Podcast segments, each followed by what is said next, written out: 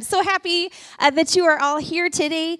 Jeff is up teaching kids' church right now, which is fabulous. And so I think I might be very long-winded because he's been going over the last few times that I've been up there teaching kids' church, and I'm like, oh my goodness, you can't go 20 minutes over. Those kids are like climbing the walls, so it might be payback Sunday. No, I'm just kidding. I won't go 20 minutes longer. But the idea that I could just to mess with him is fabulous. So we have been talking over the last 8 weeks. We've been going through a series called Long Story Short. And essentially, we spent 8 weeks, Jeff, kind of doing an overview of the entire Bible. We started all the way in Genesis, and we went all the way to Revelation, and we talked about the timeline of where Scripture is. We talked about where the books of the Bible line up in accordance with that timeline. And so for me, it was just a really great overview. Did anybody, was that helpful to just kind of be able to go, okay, now I kind of know where things go. I kind of know where things belong, because I think sometimes we read Scripture, but without the context of it, it can be a little challenging to kind of know how it all fits together. And the truth is, the more I learn about Scripture as a whole, the more it comes alive to me. And I have found over the last probably 10 years, just an awakening in my heart for the love of the Word of God. Now, I grew up, my parents were pastors. They made me read the Bible. It was a part of my, weekly chores. Yes, thanks, Mom and Dad. They're actually here. Yeah. I had to do those, make your bed, brush your teeth, read your Bible.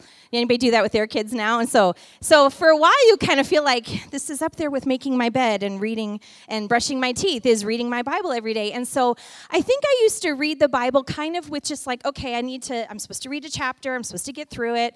You read it and you're kind of like, okay, I'm not sure what this all means, but I'm reading it. I'm doing what I'm supposed to do. But probably about 10 years ago, I began to study the Bible a little bit different, and it became a little more alive. And I started to kind of unlock some of the treasures of it. And so today I wanted to just take some time and maybe talk about what some of those things are, some of the things in my life that have kind of unlocked the Scriptures to me. And this is the analogy that I want to use today. So my neighbor Brian is not here today. So Brian Apple is someone who goes to this church, but he lives right across the street from me. And when I sit at my desk, I can see Brian's house. And inevitably, every couple weeks, Brian comes walking towards my house, and I get very excited, and here is why. Brian is a treasure hunter. He loves, I know, you're all nodding because those of you that live in my neighborhood know this. Brian loves to find old things. So he'll go to some rundown barn somewhere that somebody's aunt used to live in, and he will just find all the treasures. And I love treasures too, but I'm not very good at hunting for them. So inevitably, Brian comes walking down the street with something for me. And it's usually here is an iron from the 1800s, and Jeff calls him my dealer. Your dealer's coming. He's walking down the street, and Jeff and Wendy, Brian's wife, is kind of like, oh, I'm so glad he found somebody that he can give all his old stuff to, and I get so excited. But here's what Brian does. He goes out and he looks for treasure, and he even has a metal detector. So on Pilot Knob, there's a new subdivision going in, so they went and they kind of cleared out all of the stuff that was on top, and so then Brian went to the people who were building the subdivision and said, hey, before you start building, can I come and just look for treasure? And he was like, sure. So he went out there with his metal detector, and he found all these really cool, old medicine bottles and all kinds of stuff. And so I have them all over my house and in my office, and it's so cool. And you know what? I bet that Brian could walk along in those fields, and he probably would have found one or two things just kind of on the surface. But the truth is, the really great stuff is just a little bit underneath the surface. And with a little bit of digging and a little bit of effort, you can unlock something really amazing that you wouldn't see if you were just walking on the surface.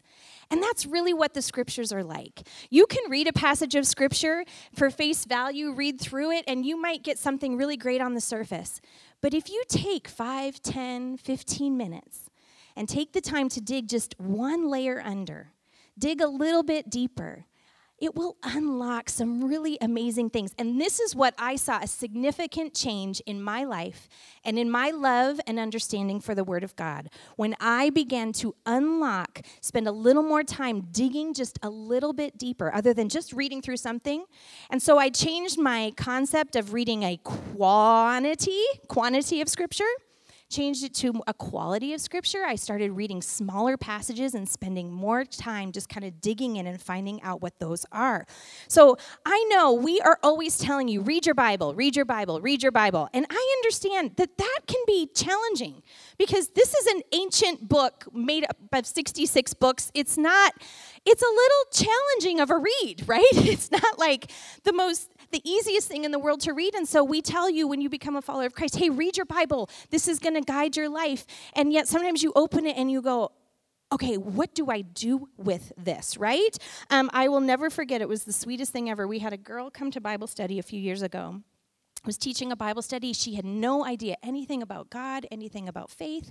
And she came and I don't even remember what the subject was that day, but she cried through the whole thing. And afterwards, I went to her and I said, she goes, I don't know what this is, but whatever this is, I need this in my life. And I talked to her about faith in Jesus Christ, and we prayed together, and she asked God to come into her life, and it was so amazing. And so I said, okay, I'm going to get you a Bible, because now that you've asked God into your life, now you need to start reading the Bible and learning what God has to say. And she said, I'm not much of a reader. Is there a movie? She said, is there a movie? And I thought it was so cute because, and I kind of thought, well, is there a movie? I mean, there are some movies, but I don't really know. And it occurred to me that there is a measure of study that comes to being a follower of Christ. And I understand that doesn't come really naturally for a lot of us, you know? If there's not a lot of other things that you're like, okay, now that you want to be a part of this, now you're going to have to study like words and books and look into something. I understand that there's some skill that is required in that. And so Jeff and I have had a lot of discussions about how we can help you unlock those treasures in Scripture. And so today I want to do a really, really simple kind of show you some tools. Because the truth is this, when we unearth the beauty and the truth of Scripture, we learn who God is and we learn the principles that are in His Word. And they steady our life. They ground our life. They guide us. Everything that we need to know, everything that we need to learn about God is found in His Word, revealed by the Holy Spirit. And so this has to be a part of our lives. The more we learn about it, the more we learn about God, and the more we learn about His principles. 2 Timothy 3:16 says, all Scripture is inspired by God and is useful to teach us what is true, and to make us realize what's wrong in our lives. It corrects us when we're wrong, and it teaches us to do right. Scripture is inspired, and it's useful. It should be a part of our lives. It should inform everything that we do. So today I want to show you some tools and some scriptures and some tricks and some all kinds of stuff. So I'm going to kind of put my teacher hat on here for a little bit. And I have extra technology and all kinds of stuff, so hopefully it all works. We'll see. Okay. But I'm going to do this by showing you a scripture that I was studying a few months ago. So what I do is I usually find a scripture, and I was going through a challenging season, and I was going through kind of a hard time in my life, and so I was praying, like, God, give me something to hold on to through this season. I was going through some shaky ground, and so knowing that the truth of God's Word is what steadies us, I asked God, hey, God, give me some scripture that is going to help me through this season. And this is the verse that I landed on, Hebrews 6:19. And that's what I'm going to spend our time today. I'm going to kind of show you how I dug into it a little bit, so maybe you can learn some of those tools too. So Hebrews 6:19 says, this hope is a strong and trustworthy anchor for our souls. This hope is a strong and trustworthy anchor for our souls. Now, that's beautiful on the surface. That is a great, I mean, I have that on a plaque somewhere in my house already. This is a great scripture that tells us that this hope that we have in Christ is an anchor for our souls. It is something that's strong. But if we start to dig a little deeper, we can unlock a few other things. So let me just tell you a few other things. So first of all, Hebrews is a book. Now, Jeff gave us a great context about Hebrews. We learned that those books in the New Testament, most of them are epistles, which are letters, right? They were letters to churches. And so I wanted to learn a little more about the context of Hebrews. And so if you turn in your Bible, and I put online to bring your Bible, so if you have your Bible with you today, you can turn to Hebrews.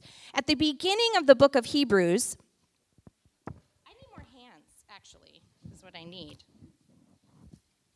But if you look at the beginning of the book of Hebrews, the first thing you're going to see in my Bible, in my study Bible, is a little bit of context about who this book was written to, when it was written to, and this was the first thing that unlocked something to me. Now, this is the great thing about studying the Bible, it becomes cumulative, because I had read this a long time ago, and so I knew Hebrews was actually written to the churches in Rome during a time that they were facing incredible hardship.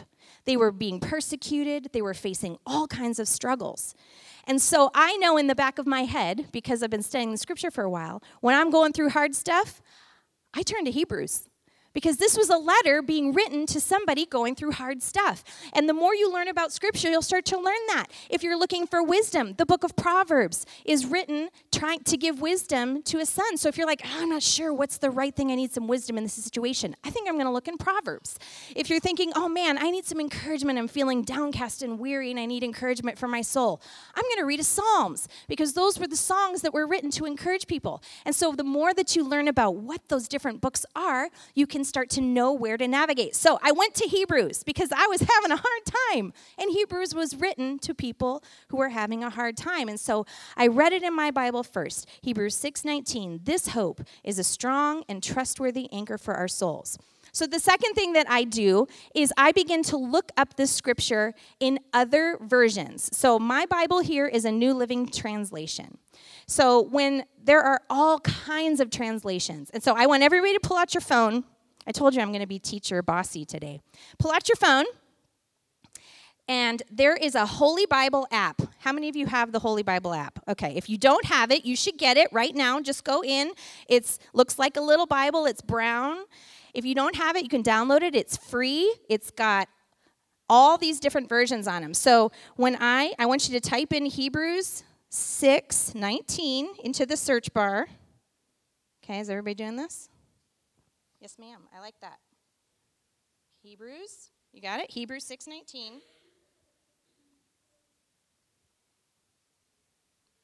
Okay. Everybody got it? You got Hebrews 6:19? Yep. Okay. So you'll see up at the top, there's different versions. So how many of you, it automatically goes to NIV in your phone when you're looking at it? Okay. So NIV, I have mine automatically. It comes up. NLT, which is the New Living Translation, which is the translation that I like. And you can have whatever translation you like. But if you click on that little button up at the top and you open it up, it'll show you all these different translations. I've got the Message Translation, the Good News Translation, the Amplified Bible. And so what I like to do is I like to look up this verse in all those different translations, because each one of them interprets it a little bit differently. So the Message Translation is a paraphrase. It's going to use everyday language. The Easy Reader Translation is for children. So sometimes I just get the easiest translation, no big words, and I pull that up. Or if I want to tell something to my kids, I'll pull up the Easy Reader Translation, and I'll write that down. My new favorite one is the TPT Translation. Has anybody stumbled on that lately? Oh, it's so good. It's the Passion Translation. It's a new, version. It's very... everyday language, but it's just very unique. It's one of my new favorite ones, so I pulled that out. The amplified version, I call, is like the girl version. Basically, they take what could be said in 5 words and they say it in 25. So I call it, it's like asking me a question versus my husband. So all of these different translations unlock another layer. You're going to get different words. You're going to get different keywords, which each one of those. So what I usually do is I look it up in all these different versions, and then I write them down. I write one that makes something different come alive to me, and I put that in my journal, okay? Another thing that I use, so the Bible app, so I don't know, Stephen, is this working? Because this is what I want to show you today. I don't know if this is going to work. Let me see. Okay, so this is one of my favorite websites. This is BibleHub.com. BibleHub.com. This is probably what I use the most for reading scripture. Another website that's really great is BibleGateway.com. Some of you might have used that in the past. And again, here's all these different translations of a verse. So what I usually do is I would go up here and I would click on Hebrews. Hebrews. Isn't this fun? Oh, you're very quiet. You're supposed to say yes. This is, oh no, I'm not connected to the internet. You want to come fix it? I don't know. Fix it. Okay. So essentially, when I go to Bible Hub, I will type in that scripture, okay? So you kind of saw what it looked like. You type in Hebrews 6:19, and it's going to pull up. The first thing it's going to pull up is parallel translations. So you're going to, instead of having to click like on your phone, it's going to list all of those translations. So that's kind of an easier way for me to read through. But then the next thing that I do is I look up. There's a place on there that says interlinear, okay? The interlinear translation, oh, look at you. Give him a hand. The youth pastor for the win. Okay, so see when I go over here, Hebrews 6:19. Oops, 9. Sorry, wrong one. The internet here is a little slow, so I'm hoping this works. Okay, so here is Hebrews 6:19. Now look, here is all of these parallel translations. See, all of these all the way right here. And then here over on this side, this is cross-references. So over on that side, those are other scriptures in the Bible that talk about the same thing. So you can look other places and you can find this same concept and look at all the things, okay? So this is a really great place to start because sometimes as I read through, well, this has different words. NIV says, it's a hope is an anchor for our soul, firm and secure. This one says strong, trustworthy. This one says sure and steadfast. So I'm starting to be able to build a little bit more of what I know about the scriptures. But this is what I really love. So I'll show you this one. Up here, I click on Interlinear Bible. Okay. Whoa. No. Open up. There we go. Okay. So here is what I really love to do. What this does, now this was originally written in Greek. Okay, because that's the language of the day. And so this now takes that verse, and it has the Greek words here. Now, I don't speak Greek. Anybody here speak Greek? It's all Greek to me. Ha, ha, ha. Ba-dum-ching. Okay. But what will happen here is you can click on one of these words, and it's going to open up those keywords. So in this verse, I kind of think about what are the keywords. The keywords in this verse to me were, well, hope was a keyword. An anchor was a key word. Soul was kind of a key word. Strong and trustworthy anchor. So what I'm going to do is I start to click on these. So the first thing I click on is soul, because it says this is a strong and trustworthy anchor for our soul. So when I click on that, and then I go to the summary, because this is still a whole lot of Greek. But I want you to see what the word is when it comes up. Okay. See what that word is? Okay, in the Greek, it says the breath or the soul. And here are some of the things that it says. It says it's the vital breath of life for the human soul, a human person, the seat of our affections. But look at what it says down here. It's from the breath to blow. But look at this word, psyche. Okay, does that unlock something for you? This hope is an anchor for our psyche. Okay, does that change it? That changes it a little for me because I start to think of psychological things. I think of mental health. I think of worry. I think of all of the things going on under the surface. I start thinking of all of the times when on the outside I'm like going through my life, but the inside it's like a duck paddling underwater, right? That's my psyche is like all of this stuff going on inside of me. So this changes the way I view this verse. All of a sudden, this hope is an anchor for my psyche. I start thinking about all the places where I'm worried. I think about all the places where I'm struggling. That changes something for me, okay? So that's the first word. Now let's go back. Okay. This next one is sure, okay? So this anchor is sure, strong, and trustworthy. So let me show you this word because this is really cool. Come on, internet. Is this interesting to anyone but me? Okay. Okay. So the word for strong or sure here, what does this word look like to you? Asphales? Whole youth group is already giggling because I said the first part too slow. But it means secure, solid footing. Built on what does not totter, slip, or fall. Something steady, sure, What's the word you think of when you look at that and you think of steady, sure, solid ground? Asphalt. Yes, right? This hope is like asphalt, steady under my feet. How many of you have walked out into your backyard in the last few weeks and immediately sunk down into the mud, right? Okay, so this is saying, hey, in the midst of all kinds of unsteadiness, unsolid ground, muddy, muck and mire, there is a place of sure footing for my foot. There's a place of sure footing for my psyche. There's a place of sure footing for me. So that is an amazing thing that we learned just 2 clicks in, right, from the scripture. And I'm going to do one more, okay? Unshakable. Unshakable. I don't know why it keeps opening that way. Let's do one more, and then I'll just move away from the computer.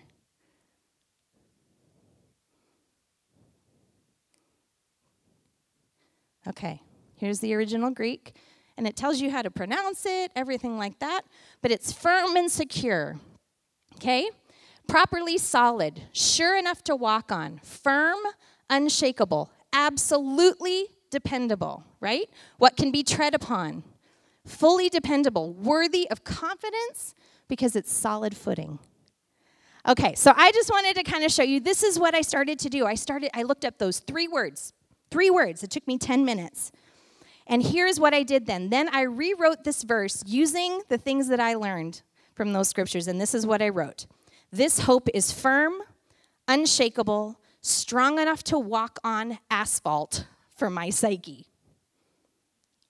That's what I picked out of just digging a little bit deeper. Now, that meant something more to me because I was worried. I was in a season where I was dealing with something. I was worried. I was trying to figure out a solution. And yet, I learned in this, there was solid ground for my mind. There was solid ground for my hope. There was solid ground for my faith, that there was something that I could put my hope in that would make me steady, even though everything around me felt very unsteady. So then I want to look one more piece of this verse and kind of explore that in the minutes we have left today. And that is this. Hebrews 6:19 said, this hope is an anchor for our souls. This hope. So that little word, this, you could go right past it, but it's very important because the question is, what hope? What hope? Is it just any hope? Is it just like a positive attitude, like I'm really hopeful it's all going to work out?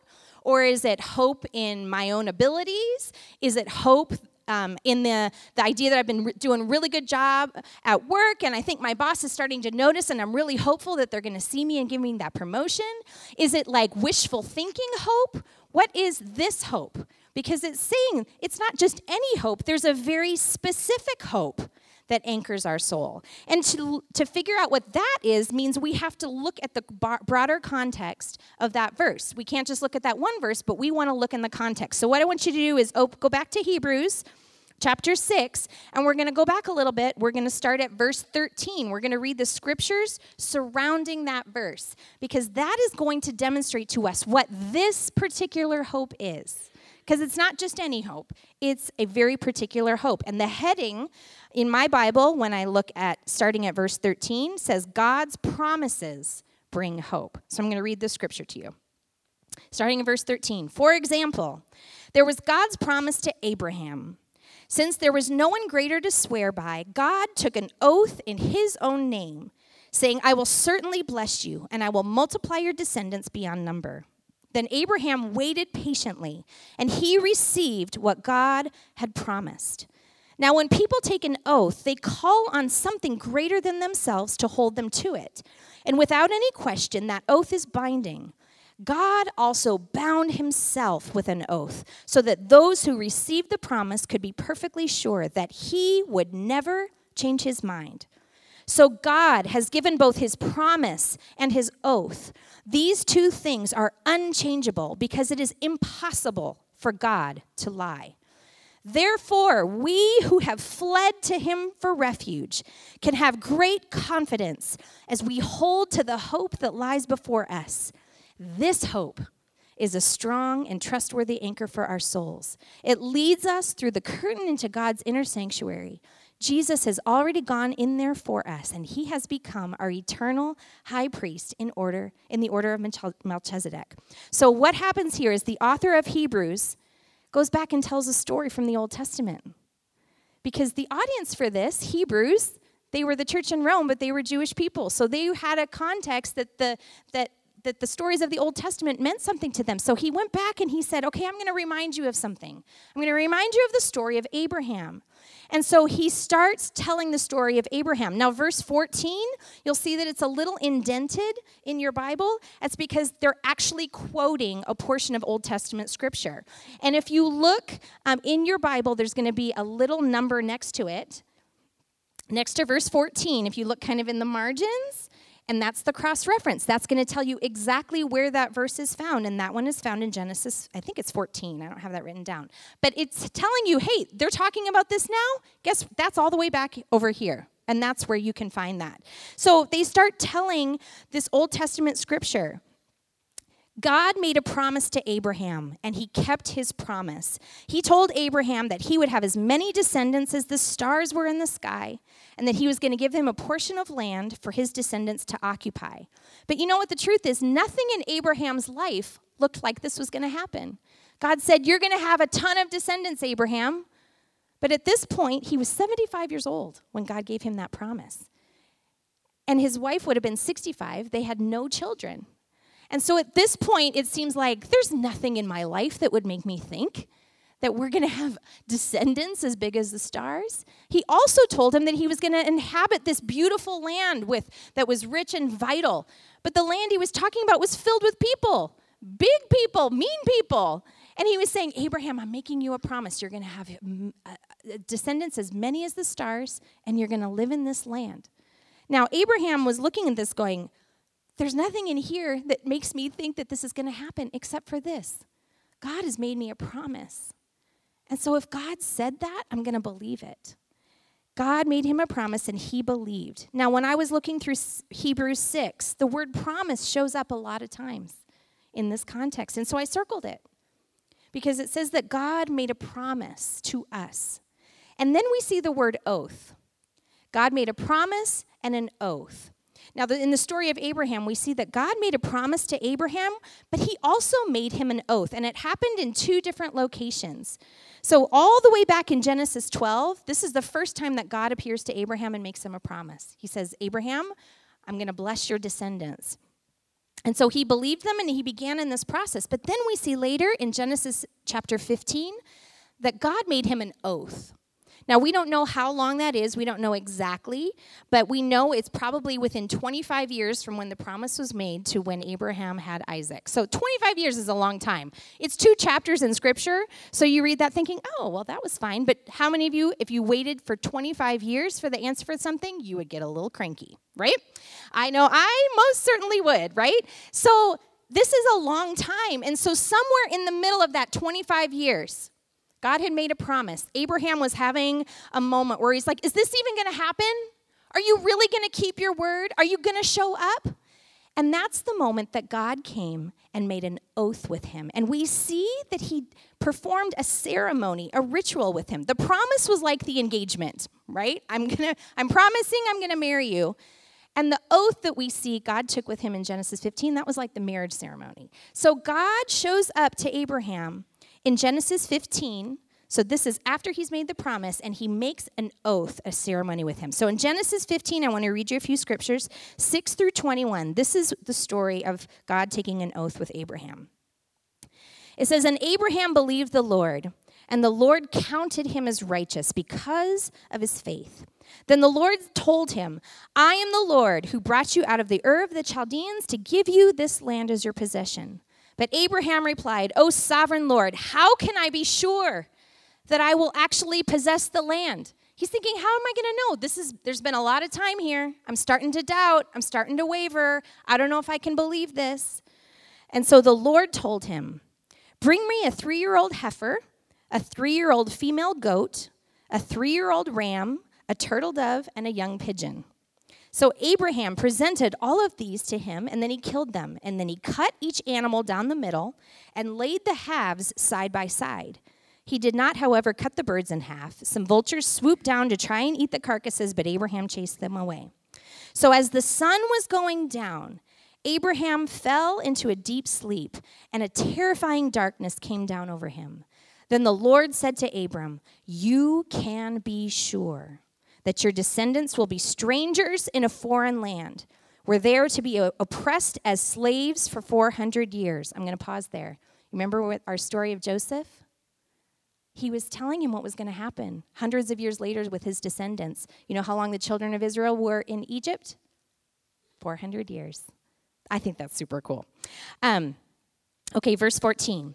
But I will punish the nation that enslaves them, and in the end they will come away with great wealth. As for you, you will die in peace and be buried at a ripe old age. After 4 generations, your descendants will return here to this land. He's telling them about the exile, that after this 4 generations, they're going to be delivered, and they're going to go into this promised land. For the sins of the Amorites do not yet warrant their destruction. After the sun went down and darkness fell, Abram saw a smoking fire pot and a flaming torch pass between the halves of the carcasses. So the Lord made a covenant with Abram that day and said, I have given this land to your descendants, all the way from the border of Egypt to the great Euphrates River, the land now occupied, and it tells all the people that were living there. So what God asked him to do, this ceremony was something that they always did when they were making a covenant with each other. So let's say I decided that I was going to buy land from Stacy. And so what we would do is we would agree upon a price, and then we would cut a covenant. So this is what they would call a covenant. So they would take animals, they would kill them, and they would cut them in half. Very gruesome. I'm glad we don't do that now. Show up at the bank like, hold on, let me get my heifer. And But this is how they made covenants. This is what made it binding. They would cut it in half, and they would put the 2 pieces on either side, and both parties would walk through the 2 sides of the animals. And this is what they were saying. Let me become like these animals if I don't fulfill my part of the obligation. If I don't do what I have told you I'm going to do, let me become like these animals that I'm looking at right now that we have just sacrificed. And so I would walk through, and then Stacy would walk through, and that would be our binding agreement that both of us were going to honor our word and do what we had said. So when God said to Abraham, hey, Abraham, go get these animals, kill them and cut them in half, Abraham knew exactly what was happening. He'd probably done this ceremony with all kinds of people throughout the years when he would sell land, buy land, marry off a daughter. This is what they did when they were making an agreement with each other. But what I love about this story, so Abraham did all the work, and then he fell asleep. And God let him see the vision of God alone walking through the covenant. The fire pot, and we see scripture, we see in the Old Testament that God shows up as a pillar of fire. We see that a pillar of fire alone walked through those animals. And this is what God was saying, Abraham, this one's all up to me. This one, all on me. I have promised you something. You don't even have to walk through this one. I am making a covenant with you. I am binding myself to you. I don't have to bind myself to anybody, but here's what I'm saying. I promise you that what I'm telling you is going to happen. I promise you that I have got your back. I promise you that everything I have said I'm going to do for you and for your children and your descendants is going to happen. And you watch me walk through this, and I am making an oath to you that I'm going to be faithful. And it's so powerful, that idea, because a lot of us are like, oh, God, what do I do? The idea that God comes in and says, you know what? Salvation, it's not on how good you are, not on anything that you've done. I'm going to take care of it for you. I'm going to send my son to die on the cross for you. I am owning all of it. I am making a way. It's not dependent on anything you do. And I have got you. It is all on me. My covenant with you, you can trust me. You can trust me. I will never let you down. And so today, whatever you might be dealing with today, God's on it. He's made a promise to you, and you can have the confidence that he will not fail you. He will not let you down. He has bound himself to you for your good, and you can take it to the bank. So now that all of this is in our heads, let's read this passage in Hebrews again, okay? Hebrews 6:13 through 20 says, for example, there was God's promise to Abraham. Since there was no one greater to swear by, God took an oath to his own name. So he walked through, right? Saying, I will certainly bless you, and I will multiply your descendants beyond number. Then Abraham waited patiently, at least 25 years, and then he received what God had promised. Now, when people take an oath, they call on someone greater than themselves to hold them to it. And without question, that oath is binding. But God also bound himself with an oath, so that those who receive the promise could be perfectly sure that he will never change his mind. So God has given both his promise and his oath. These two things are unchangeable because it is impossible for God to lie. Therefore, we who have fled to him for refuge can have great confidence as we hold to the hope that lies before us. This hope is a strong and trustworthy anchor for our souls. God has promised us things just like he promised Abraham. He has a plan for you. He has a plan for your descendants, your children. He has a plan to provide for you. He has things in store for you. And not only has God promised that he will take care of us, he made an oath, binding himself to our highest good. It all depends on him, and he cannot and will not fail us. So this is our anchor. This is what places us on asphalt, on solid ground. This is what keeps our psyches strong and steady, even when our circumstances are not. So after I dug all of these scriptures in, this is what I wrote in my journal. My hope isn't in the fact that the path is solid. The hope is that my God is solid. The hope isn't that nothing bad's ever going to happen, that things aren't going to be hard, that the ground is not going to get mushy and wet. That's not my hope. It's not my hope that everything is just going to always be peachy keen.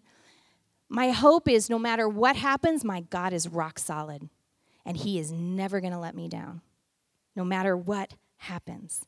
This hope, it's built on what will not totter: God's strength, God's character, God's resources, and his commitment to me. This hope is a strong and trustworthy anchor for our souls. So today, I hope that no matter what you're facing, that gets down deep into your heart, that you know no matter what you're going through, God will not fail you. He is committed to your highest good. If you are in that in-between season where a promise has been made and you are still waiting, you can say, God, I trust you. Lord, I trust. I know that you will not lie to me. You will not fail me. You will not let me down. I hope that gets in deep today. But I also hope today that you will see the treasures that are in Scripture with just a little bit of digging. It's not, we live in this time where it's so easy. I brought this. This is my basic reference set from college. When I enrolled in Bible school, this is the first thing I had to buy. It was not cheap, which is why I still had it. Jeff had to dig it out of the attic. All of this doesn't even begin to be half of what I just showed you. I mean, when I used to study, it was like there's 25 books on the table and all these different... It's at our fingertips. There is no excuse for us to not be the most biblically literate people of any time. We have access on your phone to 100 versions and translations. This is on us to be diligent to learn to study the Word of God. And so we are here. We come together. Jeff and I, we love to study. I recognize that I'm nerdier about this probably than any of you cared about. I love to do that. That's probably why this is my job. And we are always going to try and feed you great nuggets. But the idea is that you become self-feeders. It's not that we always are handing you everything. It's that you know where to mine the scriptures, where to find things, that you know how to do it, and that then you're teaching people in your world. This is what we have to become, and this is what we do as a church. And so I know that was really nuts and bolts practical today, but I hope it ignites something in you that there is treasure to be found. with just taking a few more minutes and diving into the scriptures. Let's pray. Lord, I love your word. Jesus, we looked at 6 verses today. We could have gone deeper and deeper and deeper, and that's one tiny segment of the whole. Lord, we could dig into it every day of our lives and not even begin to uncover a minuscule of who you are.